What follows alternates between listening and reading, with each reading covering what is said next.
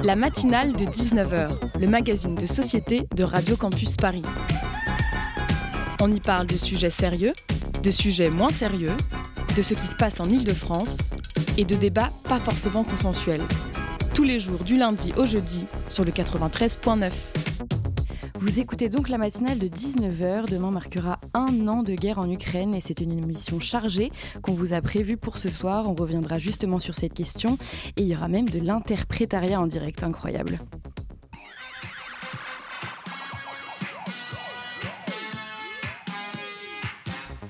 Au sommaire de cette émission aujourd'hui, on recevra Marina, étudiante à Sciences Po.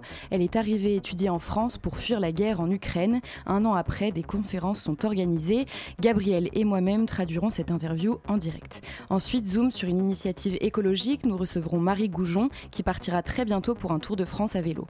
Elle mènera des actions de sensibilisation auprès des élèves. Ensuite, les chroniques hebdomadaires de Rosalie, Gauthier et Olivier.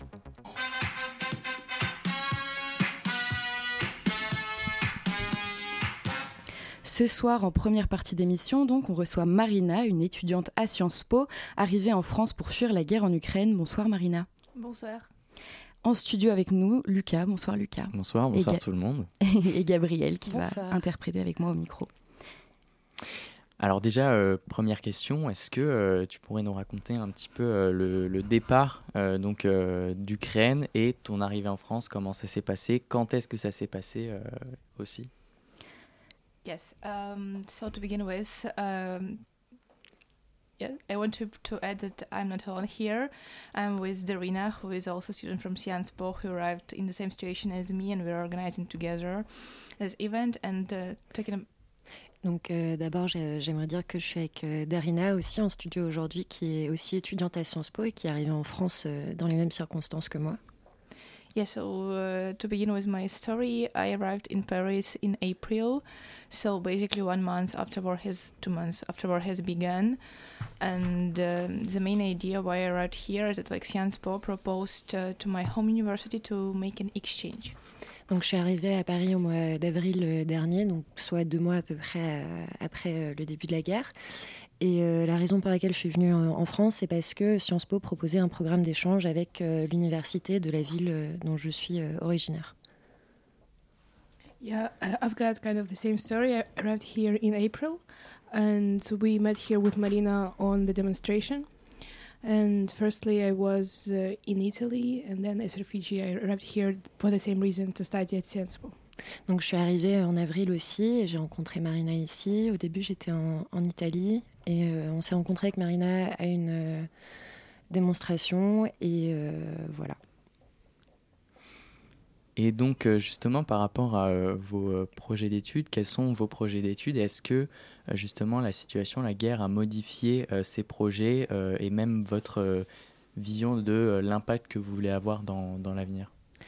Um, yeah, that's interesting that our major was sociology. Basically, it's the studies about the society. C'est intéressant euh, votre question parce qu'effectivement, euh, nous, euh, la, la, matière euh, qu'on étudie principalement, c'est la sociologie, donc euh, l'étude des sociétés finalement. Yeah, and personally, me, I wanted to study more in the sector of the research and social development. Uh, but during the war, I refocused on into more war studies, into the cohesion during the war, and now completely everything I do is about the war. Avant euh, d'arriver ici, euh, je m'orientais plutôt vers la recherche et euh, depuis la guerre, euh, je, je, me suis vraiment plus intéressée, plus centrée sur justement des questions autour de la guerre et c'est de plus en plus présent dans ce que je fais. And as for me, I before the war has begun, I didn't expect to come to study in Europe. Uh, basically, I was planning to stay in Ukraine, and I already chose my master. I would normally uh, start to study marketing in Ukraine, but then plans uh, were changed, and uh, I came here. And uh, now I'm studying in Sciences Po, also in marketing and society. So basically, my study line uh, didn't change, but country and city, yes. Avant la guerre, j'avais pas du tout prévu de venir euh, étudier euh, en Europe. J'avais prévu de rester en Ukraine et j'avais d'ailleurs déjà choisi mon master en, en, marketing. Mais la guerre est arrivée, je suis venue à Sciences Po et depuis euh, maintenant j'étudie euh, aussi le marketing. Donc finalement euh, la même chose, mais pas au même endroit. Et est-ce que juste, est-ce que c'est pas compliqué pour vous de à la fois suivre donc une formation, des études, en plus à côté donc d'avoir ce projet d'organiser des événements et en plus d'avoir ce côté émotionnel à gérer de la situation dans votre pays? Yes it was hard. It is hard right now. So like when we when we came here we were absolutely lost and stressed and uh, overpressed by the situation. But then like you see it was this moment when you understand that you you're already here. So you are already basically in safety. And like the only thing that we can do is to promote ukraine and to protect ukraine and to let europeans and people from France and in Sciences Po Super International University, people all over the world discover Ukraine to understand better Ukrainian perspective from economical, political, sociological point of view. Oui, euh, c'était dur et ça l'est toujours. Mais euh, quand on est arrivé au début, on était très stressé ou pressé par la situation. Mais au fur et à mesure, euh, on était là et on s'est rendu compte qu'en étant ici, en étant en sécurité, on pouvait euh, parler de l'Ukraine, promouvoir l'Ukraine et en parler avec les personnes sur place. And of course uh, when we when we started to organize this event like i think that for last months we didn't sleep normally because we put a lot of effort in this event and it was really hard to combine with studies with volunteer work with event organizing and with emotional and with emotional part of, of our like mindset Et depuis que nous avons commencé à organiser euh, cet événement, euh, on est extrêmement investi et c'est vrai qu'on n'a pas beaucoup dormi parce que ça a demandé déjà beaucoup d'investissement, de temps, de bénévolat, mais aussi euh, d'un point de vue émotionnel, ça a été très demandant aussi. But like the thing that actually, as Marina said, that's one of the only things we can really do to help our country, not only because the fact that there is a war and war can also come to Europe, it's even not a joke, like that's the truth. And when uh, we were living in Ukraine, like since 2014, sometimes we were forgetting about the war. And that allowed the war to become in a full scale invasion, which basically killed some of our friends and stuff. So it's really our due to make something like this to prevent it happening, like escalating more. C'est vrai que c'est, comme l'a dit Marina, c'est une chose qu'on peut faire en étant ici pour, euh, pour aider notre, pays parce que en étant en Ukraine depuis 2014, parfois on, oubliait qu'il y avait eu la guerre alors que c'est devenu vrai et maintenant d'en parler, euh, ça permet de sensibiliser les personnes ici par rapport à ça. Et est-ce que euh, vous arrivez à, à, suivre tous les jours ce qui se passe dans votre pays? Est-ce que c'est pas justement trop dur de devoir forcément vous devez être au courant euh, parce que à Sciences Po vous avez des événements qui tournent autour de ça. Est-ce que c'est pas trop dur euh, Est-ce que vous n'avez pas des fois envie justement de lâcher euh, un petit peu cette actualité pour un peu voir autre chose en fait tout simplement? Well, that's the thing that you cannot create the barrier. From the thing which is happening in your country and in your family? That's very interesting question because lots of Europeans ask us like, "Wow, why can't you just live this life and to build your life more in the mental security here by distracting yourself from the news. But imagine your family can die each second and you're checking the news if there is no bomb in your house. And that's our life. I mean, it's hard to understand, but our life is based on the war and we cannot omit it in any, any way. C'est pas possible de créer de barrières en fait. C'est vrai que c'est une question qu'on nous pose régulièrement. Euh, maintenant que vous êtes ici, est-ce que vous arrivez à vous distancier, à penser à autre chose finalement Mais c'est impossible.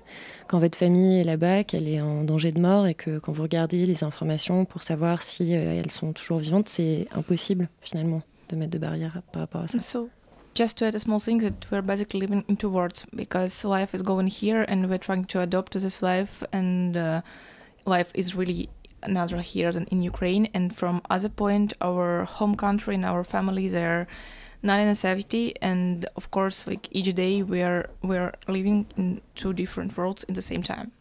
On vit actuellement dans deux mondes séparés en même temps, parce qu'on est ici, on essaie de s'adapter à la vie sur place et à s'intégrer, mais on pense toujours à notre famille et on est avec eux aussi parce qu'eux sont là-bas et sont en, danger et on vit ces deux choses-là en même temps.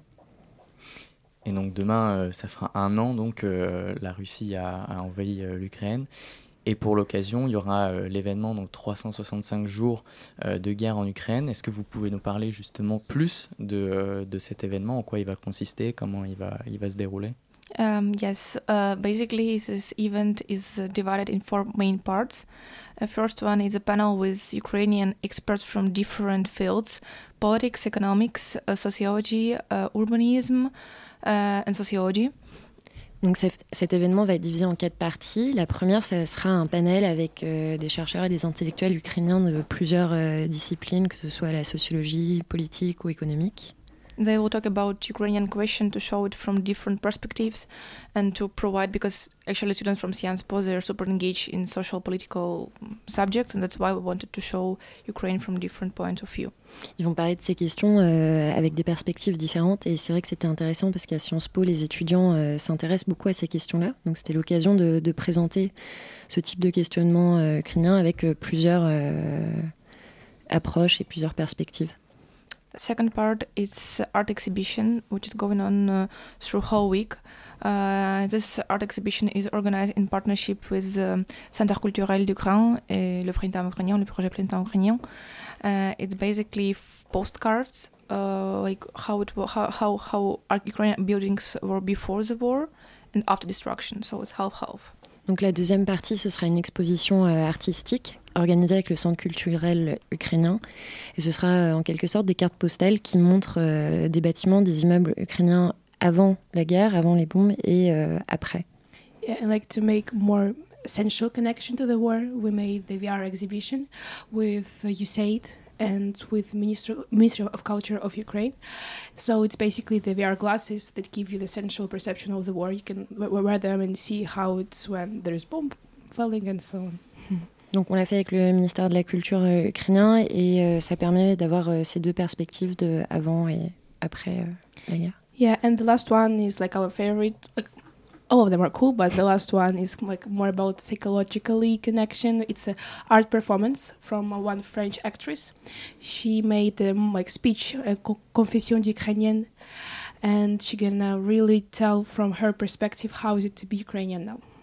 Et la troisième, ça va être une performance euh, par une actrice française, donc un peu d'un point de vue psychologique, où elle va, euh, où elle a écrit un texte euh, sur ce que ça fait d'être ukrainienne aujourd'hui. Et donc c'est une performance euh, par cette actrice.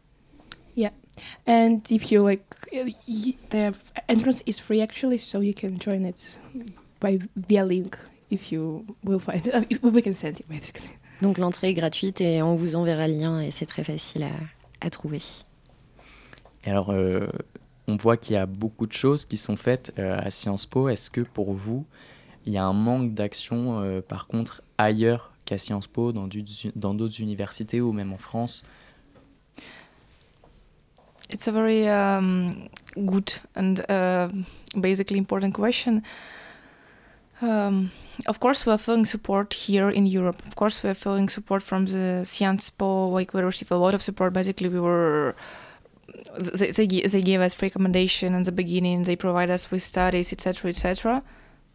Nous euh, c'est une bonne question, c'est une question importante. Effectivement, en arrivant ici, on a ressenti euh, un soutien et euh, un accompagnement, notamment de la part de Sciences Po. Ils nous ont logés, ils nous ont aidés à nous, à nous installer, par exemple. And people like all over the France, French government, they support us, but um, by the way, globally exists a perception that somehow and sometimes, I'll say rather usually, people live in their social bubble and they do not really understand that war is not happening like in Ukraine, it's far, it's here in the Europe.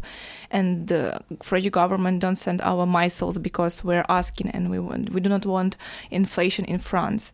We just want to understand that if you do not send our missiles, tomorrow Putin will be here. Et c'est vrai qu'effectivement, il y a dans une certaine mesure un soutien du gouvernement français, mais euh, les gens ont tendance à vivre dans leur bulle et à ne pas se rendre compte que la guerre est en Ukraine, mais c'est pas loin, c'est juste à côté, c'est en Europe. Et euh, quand le gouvernement français euh, n'envoie pas de missiles en Ukraine, ils ne se rendent pas forcément compte de la prise de risque que cela représente. Yes, like what I said before, that ignoring the war means being like this pseudo-Pacific but that's actually ignoring the real danger and you're becoming more vulnerable. So thinking that peace is consistent, no, completely not. Like the, the lesson we get is that peace is a privilege and you need to fight for this.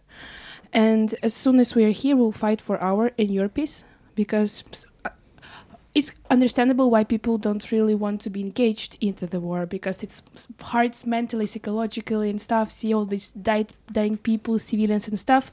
But that's the reality that can also come here. And like, and we're not saying this because we want to. Oh, yeah. euh, pour certains, euh, avoir une position euh, anti-guerre, c'est une position euh, pacifique. Mais la paix, c'est un privilège. Et parfois, il faut se battre pour ce privilège. Et ils ne se rendent pas compte qu'en adoptant cette position-là, ils se mettent en danger finalement. Yep.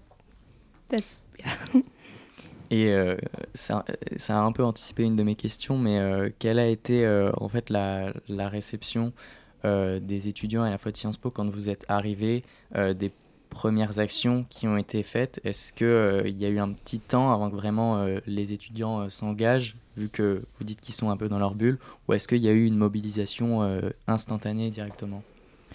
I think it depends. It, it, it really depends, but usually people want to distance themselves from their hurting because having a, a, friend near you or a mate who is can cry each second because there is war is kind of hard mentally. Euh, ça dépend. Euh, souvent, les personnes euh, souhaitent se distancer parce que être proche de la douleur, c'est une position inconfortable et avoir un ami ou euh, une connaissance qui peut à tout moment euh, pleurer à cause de ça, c'est inconfortable. But in the same time, I'll say that uh, when we arrived here, Sciences Po, not only the administration but students, they support us a lot. So they, as I already said, they give us free recommendations, they provide us with scholarship, and um, people, from example, from my master, as said, Rina, it depends. But uh, yesterday, I received like a huge message from my friend, French friend from my master, who told that I like impressed, I support, I'll be there for you. So it really depends, but also in percentage people who support us, they like more than who do not support. Toutefois, je dirais quand même que ça dépend parce que déjà en arrivant à Sciences Po, c'est vrai qu'on s'est senti euh, soutenu dans la mesure où euh, on a pu être logé, où nos frais de scolarité ont été pris en charge. Puis aussi, euh, parmi les personnes, ça dépend de, chacun. Moi, dans mon master, j'ai eu la chance de rencontrer des personnes qui, qui m'ont soutenu. Donc hier, par exemple, j'ai pu recevoir un message d'une de mes camarades de classe donc euh, ça dépend. Merci beaucoup euh, à vous deux. Merci euh, Gabriel de pouvoir de rendre cette interview possible. On se retrouve juste après une petite pause musicale.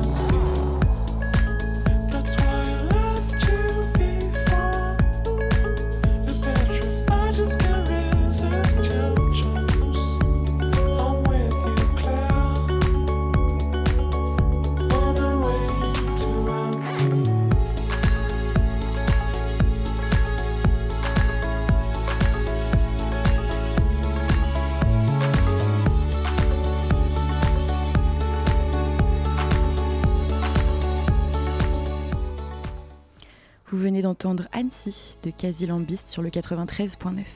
La matinale de 19h sur Radio Campus Paris.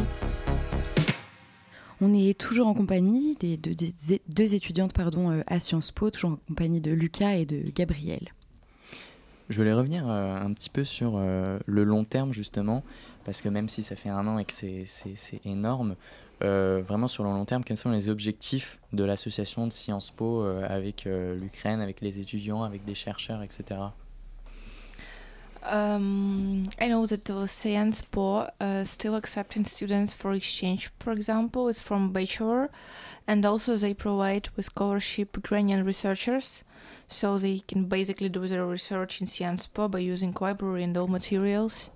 Je sais qu'en ce qui concerne euh, Sciences Po, ils continuent à être dans cette démarche euh, d'accompagnement dans le sens où ils accueillent encore des étudiants euh, en échange et qui proposent également des bourses pour des chercheurs ukrainiens qui souhaiteraient venir faire de la recherche à Sciences Po et utiliser les ressources documentaires présentes. And also they can help with living place. So basically it's like all structural support. Ils proposent également une aide structurelle dans le sens où ils euh, vont proposer notamment des endroits où euh, habiter euh, et des choses comme ça. Et si à titre individuel on veut participer, en fait, si on veut aider, qu'est-ce qu'on peut faire à titre individuel? Qu'est-ce que vous conseillez de faire? Uh, If you want to help like Ukraine directly, um, you can find, uh, for example, United 24 or um, Come Back Alive or Sergei Pertula Foundation. It's like official Ukrainian non-governmental organization and United 24 it's like basically official Ukrainian organization which collects money uh, for helping Ukrainian army and to provide humanitarian aid. Donc si vous voulez aider euh, l'Ukraine directement, vous pouvez notamment euh, aider euh, des fondations comme euh, United 24 oui. et euh, come, et Come Back Alive. Comeback Alive, Alive, qui sont donc deux fondations qui vont permettre euh, d'aider directement euh, l'Ukraine et vous pouvez vous diriger vers celle-ci. Yeah, but being completely honest, um, the war is more about information and the way how you think. And it's super important to have a clear perception of everything what's happening. Yeah, it's hard sometimes for people to get like where is this black or white thing because it's a common thought that there is everything questionable we need to like there is gray zone maybe there's like it, it's not so uh, direct Pour être tout à fait honnête aussi, euh, l'aide peut aussi venir de la façon dont on réfléchit et au sujet de l'information. Parce que parfois les personnes n'ont pas une compréhension euh, totale de, de ce sujet, de ces enjeux, de ce côté peut-être noir ou blanc où ils recherchent un compromis. Et s'informer, déjà, c'est très important. Yeah like to create the positions because the thing which people now lack is the direct positions that there is war the ukraine is suffering we need to help ukraine russia is aggressor russian culture is the one which colonized ukraine and so on so there are a series of categories which people need to internalize and to understand that enemy is not so far away Les personnes essayent peut-être de graduer un peu trop leur, euh, leur pensée. Il faut qu'ils internalisent que Euh, la Russie est en guerre avec l'Ukraine, que la Russie a colonisé l'Ukraine et que ces positions-là sont pas négociables finalement. il faut vraiment les, intégrer. Et quand vous êtes arrivé euh, en France à Sciences Po, qu'est-ce qui a été primordial déjà euh, pour vous à titre individuel et qu'est-ce qui a été primordial pour, pour aider votre pays la première fois que vous êtes rentré en contact avec Sciences Po? La première chose à laquelle vous, allez, vous avez pensé pour aider en fait? If you're talking about Sciences Po, uh, to be honest, we were like more concentrated on going out for manifestation in Paris, and we supported Ukraine by donations and by spreading information. So it was for me, it was the first step, and uh, then we started to get more involved in Sciences Po community, and that's like basically how we arrived to this um, event. Au début, en arrivant à Sciences Po, on a commencé par euh, faire des manifestations en faisant des dons à l'Ukraine et en en parlant autour de nous. Et ce n'est que progressivement, euh, après avoir fait ça dans un premier temps, qu'on a commencé à s'organiser dans le cadre de Sciences Po et c'est comme ça qu'on en est arrivé à créer cet événement. Et euh, alors, par rapport euh, au, retour, est-ce que vous avez envisagé un retour euh, en Ukraine? Et si vous revenez, euh, en termes d'action, en fait, est-ce que vous avez déjà des idées de ce que vous feriez? Yeah, like to be honest, we're thinking about coming back like each month. like I want to be back, and we were in Ukraine actually in December for one month. Pour être honnête, oui, on pense à retourner là-bas et on pense à y retourner d'ailleurs euh, quasiment tous les, tous les jours, tous les mois. Euh, on y était au mois de décembre dernier. And um, it's very hard to make a final decision to come back like f- now forever because uh, it's not the problem actually like the economy or something it's the problem that here we can get the unique knowledge and unique experience which we can reintegrate in Ukraine.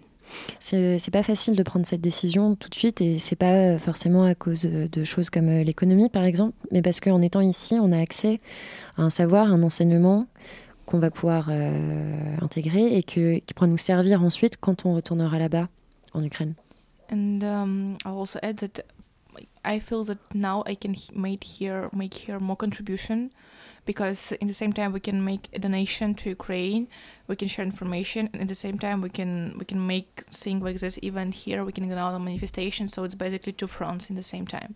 En étant ici, j'ai l'impression euh, d'avoir plus d'impact finalement, car euh, je suis ici et je peux euh, faire des dons à l'Ukraine, je peux informer les personnes autour de moi, et je peux aussi organiser des événements comme celui pour lequel on est ici ce soir. Et donc j'ai finalement l'impression de pouvoir être sur plusieurs fronts en étant ici. Et est-ce que, donc, euh, au-delà euh, de l'Ukraine, donc le fait que vous soyez euh, à Sciences Po, qu'il y a un réel accueil d'étudiants qui soient réfugiés, est-ce qu'il y a des projets au-delà de l'Ukraine? On peut penser par exemple à la situation en Iran ou en Turquie en Syrie. Est-ce que, est-ce que ça va au-delà de l'Ukraine?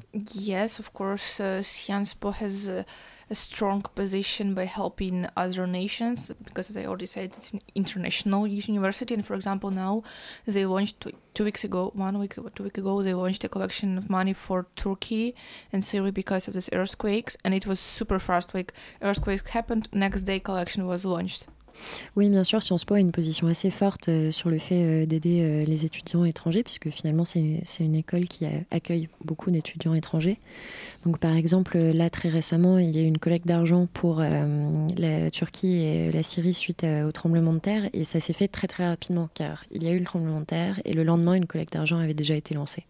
I think that the most important is that they are open to any kind of initiatives. So like they are structurally ready to help in any kind of way to do the things because it's always the best way when there is the um, initiative from the down and the up just helps to develop it.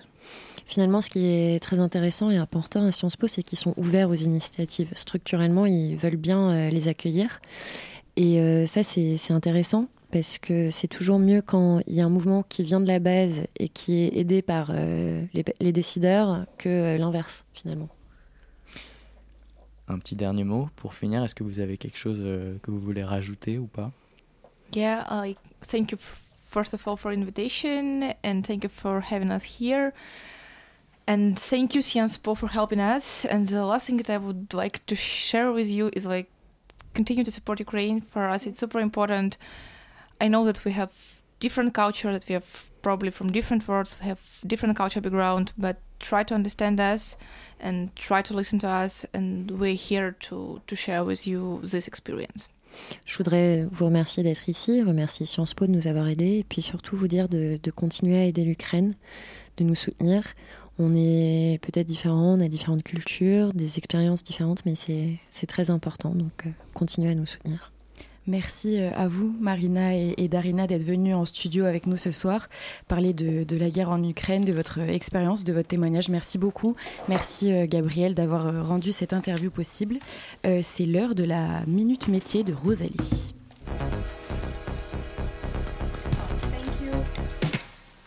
Bienvenue dans la Minute Métier proposée par Pau, d'emploi, un service non agréé de l'État. On retrouve notre rubrique préférée à la recherche d'un métier qui, ne, qui ne vous intéressera pas. Et on retrouve Alice, aucune idée de ce que je fais là. Vous avez un métier particulier, pouvez-vous nous en parler? Je suis designeuse euh, électricienne. En gros, je tune en lumière tous les objets, même du quotidien. Mon dicton, c'est Je suis un peu le soleil de votre vie. Ah oui, j'en suis sûre. Sinon, vous avez un, un objet iconique? C'est clavier d'oc- d'ordinateur rétroéclairant. Vous voyez celui avec des lumières multicolores? Eh ben ça, c'est moi. Euh, J'ai vu la route arc-en-ciel euh, dans Mario Kart et bam, je me suis dit pourquoi pas nos doigts seraient, ne seraient que des cartes qui défilent sur la route du clavier? Et ouais, ça vous embouche un coin, hein, mais la philosophie n'est jamais loin du tuning. Et en parlant de cartes, tiens, est-ce que vous avez euh, déjà travaillé sur des voitures? Bien évidemment, c'est la voie classique du tuning, mais moi, je vois ça plus loin, plus long, comme la route arc-en-ciel. Vous commencez tranquillement et puis là, bam, il n'y a plus de barrière et puis quand là, il n'y a plus de barrière, tout est possible. Je suis en roue libre. En, ce moment, vous voyez, je tune un lit. Est-ce que c'est pas un peu euh, contre-productif, un lit éclairé pour s'endormir? Bah alors là, vous êtes complètement à côté de la plaque. J'ai un modèle de lit, le Fast and Furiously Envie de dormir, qui fait carton chez les insomniaques geeks, où on peut juste dire tous les geeks. Après, moi, je ne leur jette pas la première pierre ni la deuxième. Quand tu vois la quantité de jeux vidéo disponibles, on les comprend. Et vous arrivez à, trouver beaucoup de clientèle pour les lits euh, tunés? Ouais, et puis en plus, avec les films qui durent plus de 3 heures, on commence à avoir arrivé les cinéphiles dans notre clientèle. Ah oui, je vois. Est-ce qu'il y a des tendances dans le monde du tuning? Ouais, le plus à la mode en ce moment, c'est le tuning de mobilier urbain et surtout le mobilier anti-SDF. La mairie de Paris va passer au stade supérieur. Il n'y aura pas que des clous, il y aura aussi des néons, histoire d'être sûr que les SDF dorment bien mal. Alors je vous l'annonce clairement, Paris, ça va ressembler toute l'année aux périodes de fête. Ils veulent redonner à Paris ses lettres éclairantes de noblesse. Ça va passer de la ville des Lumières à la ville qui clignote sa mère en multicolore. Hmm, d'accord, d'accord. Et d'où vous tenez euh, toutes vos inspirations? Alors je sais que ça va être un peu classique, mais les fêtes foraines. Je trouve que c'est la beauté d'avoir mal aux yeux et de se prendre les pattes dans les raccordements électriques. Vous pensez vraiment qu'un jour euh, le tuning deviendra mainstream? Il est déjà, regardez dans vos téléphones, les logos d'applications sont hyper colorés, et bah bam, ça a été tuné sans même que vous vous en rendre compte. Dans le milieu, on appelle ça le tuning naturel. Et vous devez rencontrer euh, des difficultés, non, dans votre métier? On doit faire avec les vitrines des magasins qui s'éteignent pas toujours la nuit. Hein. Ils empêchent de laisser s'exprimer notre tuning du mobilier urbain. Le pire, c'est les magasins qui utilisent des lumières blanches froides, quasi congelées. Parce que je peux faire avec des lumières chaudes, mais même les plus tropicales. Est-ce que vous vous sentez reconnu dans la société grâce à votre métier? Ah oui, après tout dépend des projets que vous prenez. Hein. Moi, mon projet coup de cœur, c'est les préservatifs fluorescents. Grâce à mon design, j'ai pu permettre à tous les fans de Star Wars d'avoir un sabre laser. J'ai réalisé beaucoup de rêves de gosse, croyez-moi. Eh bien, sur cette note, euh, ma foi, charmante, nous allons terminer notre interview. Merci Alice et nous allons passer à la suite. Merci Rosalie, tu reprends ta vraie euh, personne. Merci Rosalie pour cette chronique. On se retrouve après une petite pause musicale. Dansons la carioca, c'est bien, faisez tous comme moi. Youpi, avec la carioca.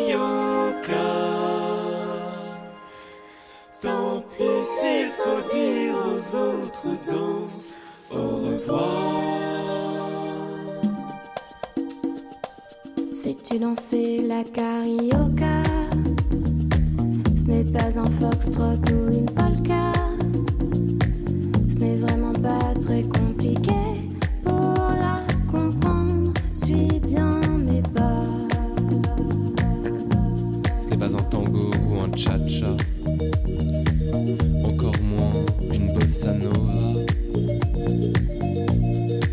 Quand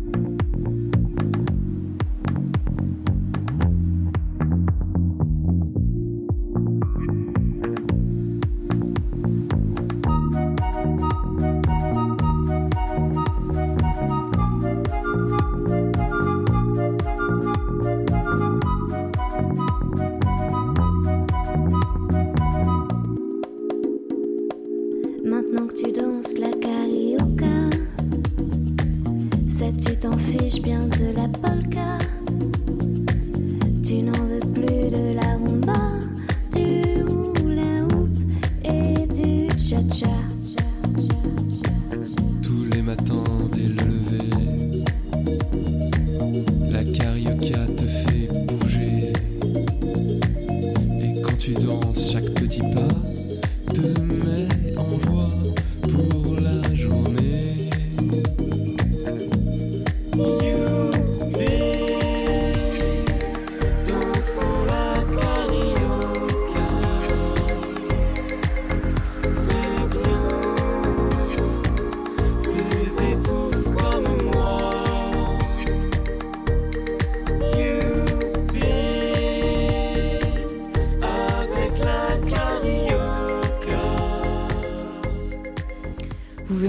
la Carioca de Charlotte Fever. Ils étaient en concert hier à la Boule Noire, c'était incroyable.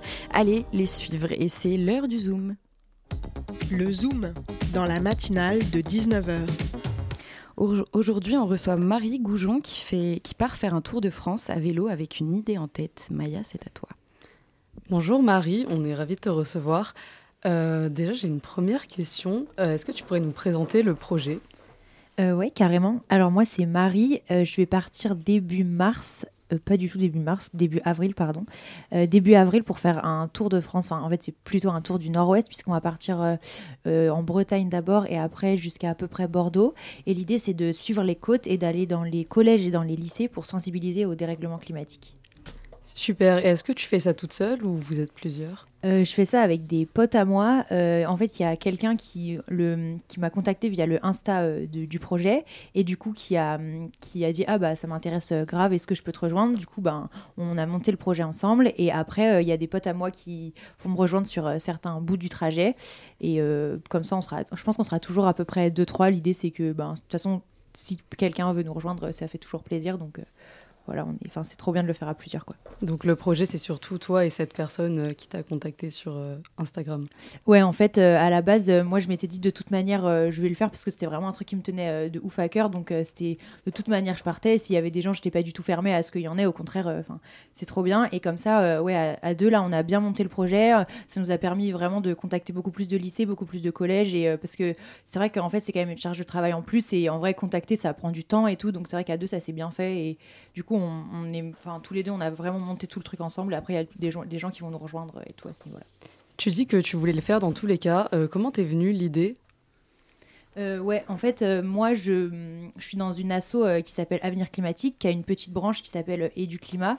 Et il y a des gens qui, depuis quelques années, font comme ça un tour. Donc, ils utilisent les outils de Édu Climat pour aller dans les collèges et les lycées et justement sensibiliser.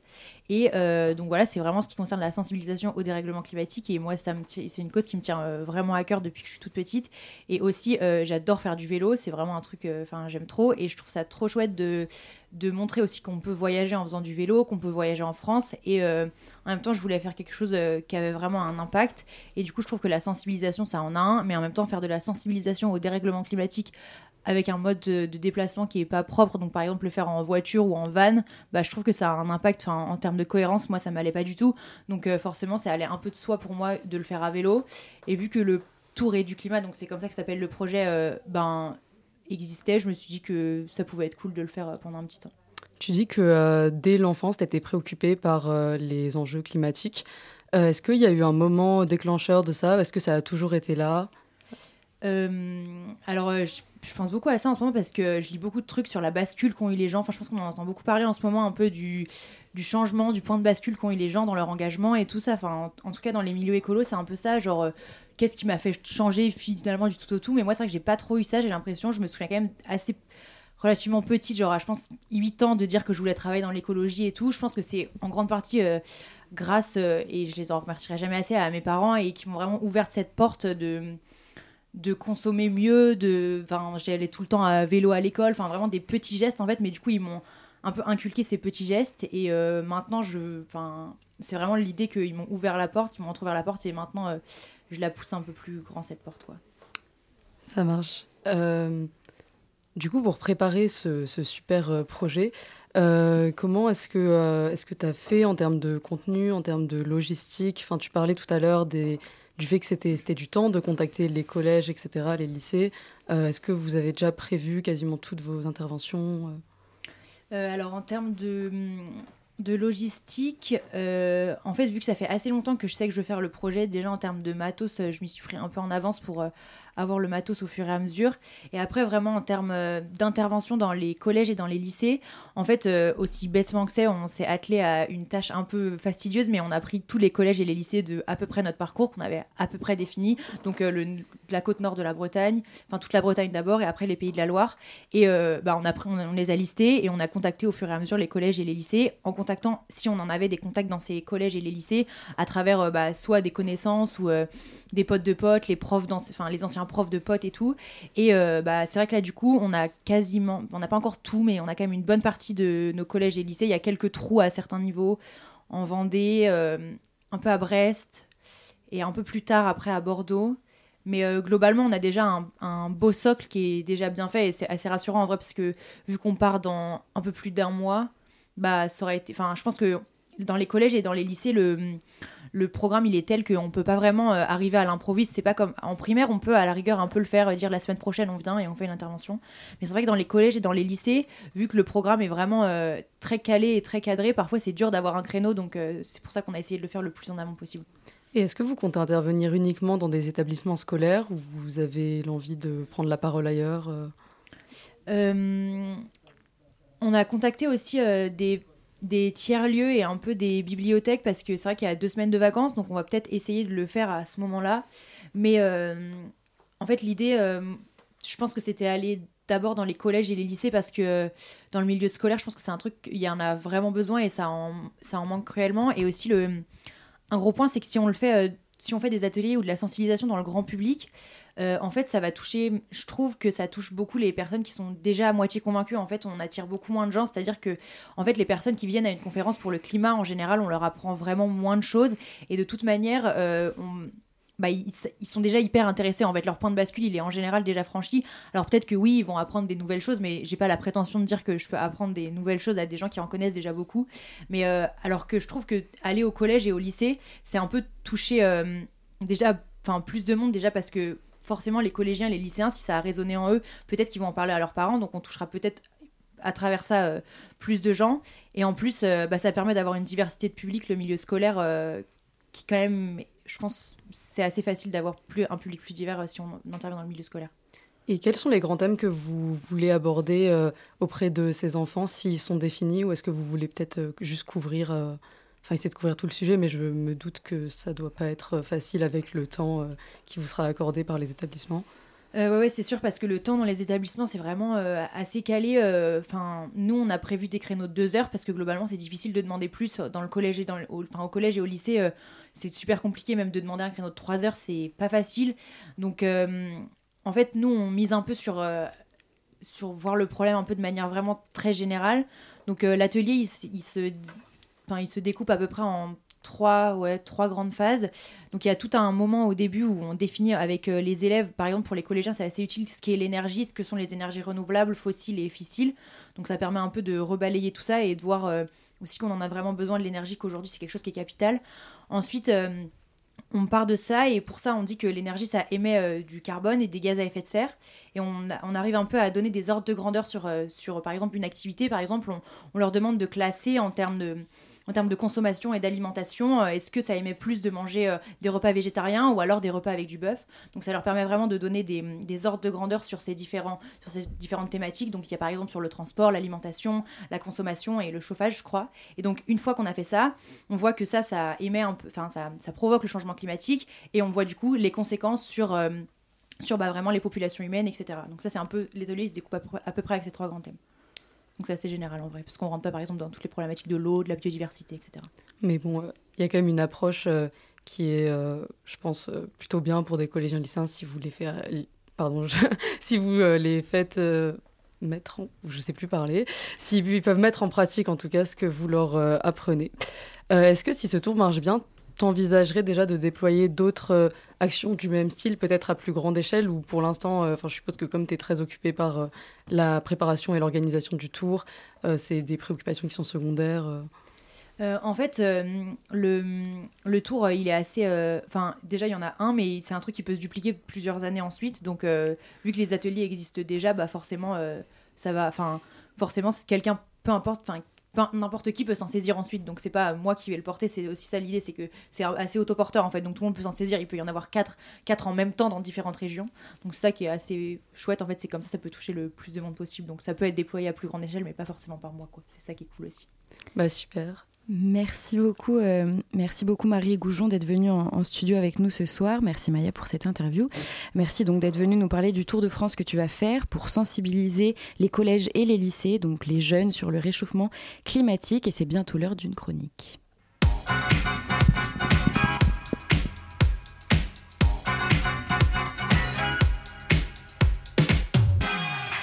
On retrouve maintenant Gauthier pour sa chronique humour. Tu vas nous faire rire, j'espère. Tu nous parles ce soir du buzz de la semaine? C'est ça, bonsoir. Aujourd'hui, j'aimerais vous relater l'histoire qui a enflammé les réseaux sociaux cette dernière semaine. L'histoire d'un succès qui s'est fini en tragédie. Je veux bien sûr parler, vous le savez déjà, vous m'ôterez les mots de la bouche, de la mandarine du métro. Alors, je pense bien que vous êtes toutes et tous au clair sur cette affaire. Hein. Après tout, ça a passionné la France entière. Et il faut bien avouer que moi aussi, je me suis pris d'affection pour cette petite mandarine sous les rails de la station Concorde sur la ligne 12, euh, révélée par un tweet publié le 16 février dernier par le compte Twitter Filmed for Her. Cette mandarine était promise à un grand avenir, mais sa disparition quelques jours plus tard a soulevé beaucoup de questions. Aujourd'hui, j'ai l'honneur de vous annoncer qu'en exclusivité, sur Radio Campus Paris, nous avons retrouvé cette fameuse mandarine pour un entretien exclusif. Et vous allez voir qu'au-delà de la success story, une face bien plus sombre se cache derrière ce petit fruit de la famille des rutacées. Avant de commencer notre entretien, je vous préviens que Madame la Mandarine a décidé de nous parler aujourd'hui sous un faux nom. Et donc pour préserver son anonymat, nous l'appellerons donc Amandine. Nous avons aussi modifié sa voix car, vous le comprendrez au fil de la discussion, elle ne veut plus être reconnue. Donc Amandine, bonsoir, bienvenue. Tout d'abord, merci d'avoir accepté mon invitation. Bonsoir, merci de m'avoir invité pour que je puisse témoigner et j'espère, avec ma prise de parole, envoyer un message à la jeunesse, qu'elle ne fasse pas les mêmes erreurs que j'ai pu commettre. Donc pour résumer, vous étiez euh, coincé sous les rails de la station Concorde sur la ligne 12. Euh, vous, vous restez là, seul, incapable de bouger, terrorisé pendant une semaine. Et c'est le 16 février que vous rencontrez euh, Leila qui vous prend en photo. Oui. Pour tout vous dire, j'avais remarqué que quelqu'un me regardait depuis plusieurs jours déjà. C'était la première fois qu'on s'intéressait à moi d'une autre manière que pour me manger. Et j'avoue que ça m'a fait du bien. Et, là, à votre insu, vous devenez un véritable phénomène des réseaux sociaux. En effet, Leila me poste sur Twitter en annonçant qu'elle allait donner de mes nouvelles au monde entier chaque jour, et je tiens à la remercier, elle, ainsi que les milliers de personnes qui m'ont témoigné de leur affection. Oui, car les chiffres s'affolent, hein, des milliers de retweets, une dizaine de milliers de likes. Euh, l'histoire est très belle, mais au bout de cinq jours, vous disparaissez. Alors pourquoi avoir disparu? En réalité, je n'ai pas disparu. Quand j'ai accédé à la célébrité, beaucoup d'opportunités se sont ouvertes à moi. On m'a proposé une promotion, ne plus être juste la mandarine de la 12, mais celle d'une ligne peut-être plus prestigieuse comme la 1 ou bien la 6. On me proposait de gravir les échelons et on me faisait miroiter peut-être un jour le Graal, la ligne 14. Donc j'ai commencé à faire la tournée des stations, des lignes. J'avais même le droit à un tour métro. Tout le monde m'adorait, venait prendre une photo avec moi sur les rails. Ils n'ont pas tous eu le temps de demander un autographe, mais J'avoue que ça m'est monté à la tête. Drogue, sexe, vitamine B, j'ai fait tous les excès. Et aujourd'hui, une semaine après cette histoire, je commence tout juste à m'en sortir et c'est pas facile. Et c'est vraiment une histoire tragique. J'ai une autre question un peu plus particulière qui concerne des soupçons à votre encontre. Et je vous préviens, chers auditeurs, chères auditrices, euh, c'est pas vraiment du joli joli. Hein. Madame Amandine, j'ai des sources, et la vérité c'est que vous avez peut-être la carrure d'une mandarine, mais en, en réalité, vous êtes une orange déguisée. Une orange qui a fait un régime, une sanguine qui pousse à la salle, c'est tout. Regardez les documents que je me suis procurés. Ce sont des photos de vous en train de soulever des haltères. Et pas dans n'importe quelle salle de sport. Non. Dans une salle bien particulière. Basic Fit. Donc en plus de tromper ah tout Internet en vous faisant passer pour une pauvre petite mandarine innocente, vous faites donc indéniablement partie de la mafia des oranges. Et j'ai aussi investigué et trouvé des preuves de favoritisme envers un certain opérateur téléphonique. Je vois que vous avez vu clair dans mon jeu. Vous avez bien épluché mon dossier. Hein. En effet, je suis une orange. En effet, tout ça était un coup monté pour que les gens prennent en pitié les mandarines et regardent ailleurs pendant ce temps. Elles me dégoûtent, les mandarines. Dans la famille des rutacées, les oranges devraient être les seuls à régner. Mais je vous conseille d'abandonner votre enquête tout de suite, monsieur Gauthier.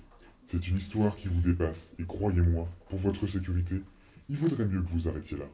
De toute façon, vous ne m'attraperez jamais Comment ça, je vous attraperai Elle s'est enfuie. On n'en a pas fini là, Amandine. Je te retrouverai, même si je dois y consacrer ma vie. Désolé pour la matinale, je dois y aller. Le devoir m'appelle. J'espère avoir réussi à vous ouvrir les yeux sur la mafia des oranges. Salut eh ben écoute, euh, là on est tous euh, bouche bée et vraiment vas-y, dépêche-toi, rattrape-la, c'est important. Merci pour cette chronique incroyable qui a fait rire tout le monde, même la régie. Merci pour cette chronique Gauthier, auditeur, auditrice. On se retrouve dans quelques instants après une petite pause musicale.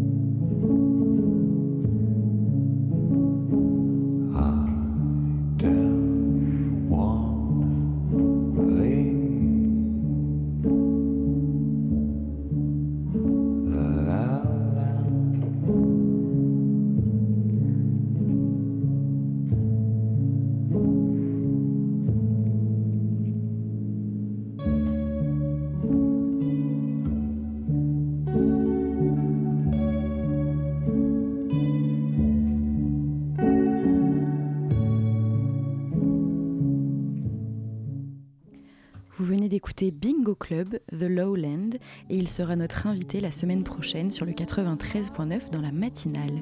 Et c'est l'heure de la chronique d'Olivier, les zones d'ombre de l'histoire sur un faux dossier de l'uranium irakien.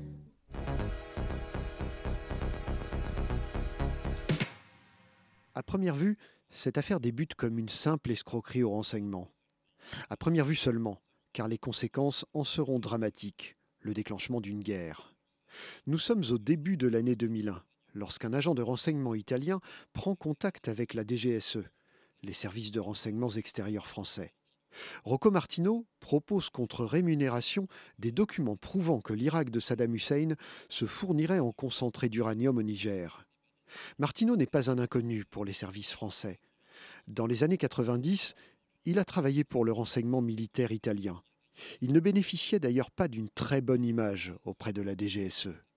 À cette époque, le géant du nucléaire français Areva est très implanté au Niger, et il va sans dire que notre pays a de nombreux agents de renseignement sur place. La France a donc tôt fait de comprendre que les documents de Martineau sont faux et qu'il s'agit d'une tentative d'escroquerie au renseignement. Et conduit, Martineau prend contact avec l'Intelligence Service britannique, qui transmet l'information à la CIA. L'histoire ne manque pas de sel.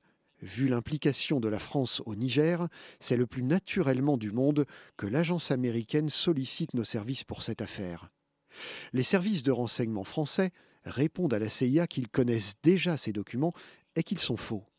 Mais l'agence américaine insiste et la France envoie une équipe au Niger. Nous sommes en juin 2001. Les agents français ne trouvent ni trace d'un commerce d'uranium entre le Niger et l'Irak, ni élément d'une tentative irakienne de se fournir dans ce pays. Mais la CIA insiste, et les agents français étendent leurs recherches à d'autres pays de la région. Là encore, ils ne trouvent rien. Le 11 septembre, l'Amérique est frappée par une série d'attentats sans précédent, et quelques semaines plus tard, les États-Unis décident d'une guerre contre l'Afghanistan. Mais les néoconservateurs au pouvoir ne comptent pas s'arrêter là. C'est l'Irak de Saddam Hussein qui est dans le viseur. Grâce à une campagne de désinformation, on va d'abord persuader le peuple américain que l'Irak est la base arrière des terroristes. Puis vis-à-vis de la communauté internationale, la Maison-Blanche va fabriquer la supercherie des fameuses armes de destruction massive que posséderait le dictateur irakien. Les néoconservateurs comptent bien utiliser le traumatisme du 11 septembre pour redistribuer les cartes au Moyen-Orient, et Saddam Hussein ne fait plus partie de leur plan. À la CIA, on n'a pas oublié le dossier Martineau. L'agence américaine le rend public et révèle, élément à l'appui, que la France n'a pas sérieusement enquêté. La preuve en question leur a été fournie par le renseignement militaire italien. En mai 1999, l'ambassadeur d'Irak au Vatican se serait rendu au Niger et pour eux, le motif de la visite ne fait aucun doute, même s'ils n'en ont aucune preuve, il s'agissait d'acquérir de l'uranium. En mars 2002, les parlementaires américains mettent sur pied une commission d'enquête. Elle est dirigée par un diplomate issu du clan démocrate qui connaît bien l'Afrique et le Moyen-Orient. Ses conclusions sont sans appel. De retour du Niger, les enquêteurs n'ont trouvé aucun élément allant dans le sens du dossier Martineau. La CIA relance la France en mettant en avant la fameuse visite de l'ambassadeur irakien.